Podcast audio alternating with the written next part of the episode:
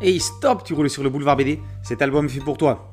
Les reines de sang, Rani Lakshmi Bai, tome un, la sédicieuse. Inde, vers le milieu du dix-neuvième siècle. Dans le petit état de Jansi, Lakshmi se voit contrainte de quitter son palais avec son fils. Mais qui est-elle et pourquoi ce départ nocturne, sans honneur ni gloire? Pour cela, retour en arrière d'une dizaine d'années. En mille huit cent quarante plus exactement, nous rencontrons l'impétueuse Manikarnika à Bitur, au palais du Peshwa Bajirao deux. Fille du brahman Moropante, l'un des conseillers du roi, elle est impulsive, exubérante, adore manier les armes, chevaucher dans la jungle avec ses amis, Nana, le fils du Peshwa Bajirao et Ganesh. N'ayant pas sa langue dans sa poche, son franc-parler est parfois gênant pour ses proches, surtout quand il s'adresse aux occupants anglais pour dénoncer leurs abus et exactions.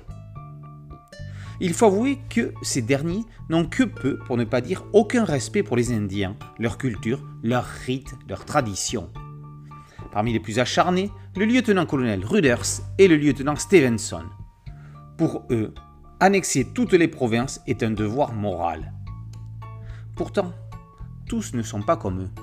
Le nouveau résident de Jansi, le major Ellis, arrivé depuis peu en Inde et tout droit venu de Calcutta, semble plus ouvert et tolérant. Pour lui, c'est en comprenant les indigènes que l'occupant réussira à se faire comprendre lui-même, et donc à se faire accepter.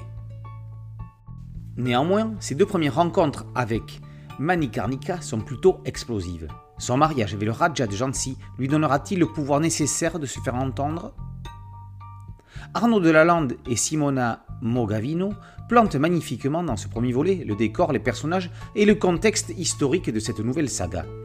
Il faut dire que ce trio, avec Carlos Gomez au dessin, est un habitué de la collection. Après les six tomes Aliénor la légende noire et les trois de Catherine de Médicis la reine maudite, il maîtrise toutes les arcanes et astuces narratives des reines de sang.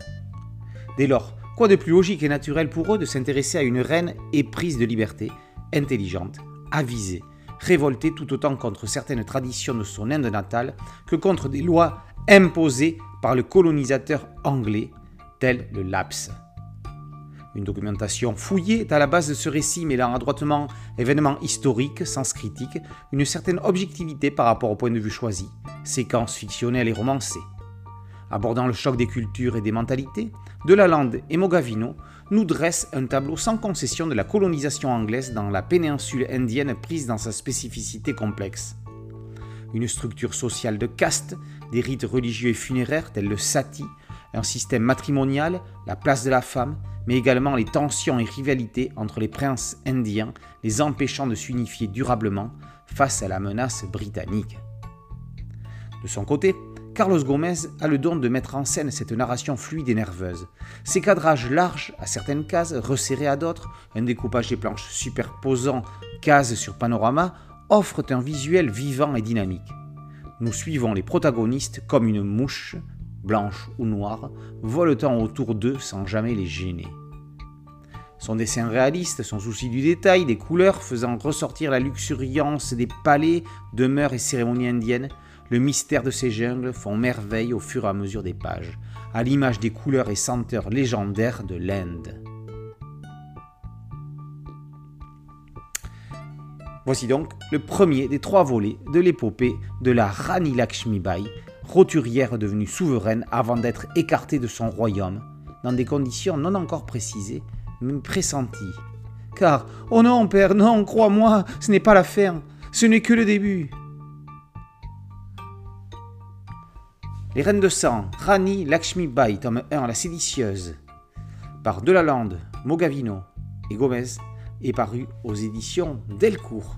Merci à mon ami Thierry Ligo pour cette chronique. Boulevard B D, c'est un site dédié, un podcast audio et une chaîne YouTube. N'oubliez pas de liker, de partager et de vous abonner. A très bientôt sur Boulevard B D. Ciao!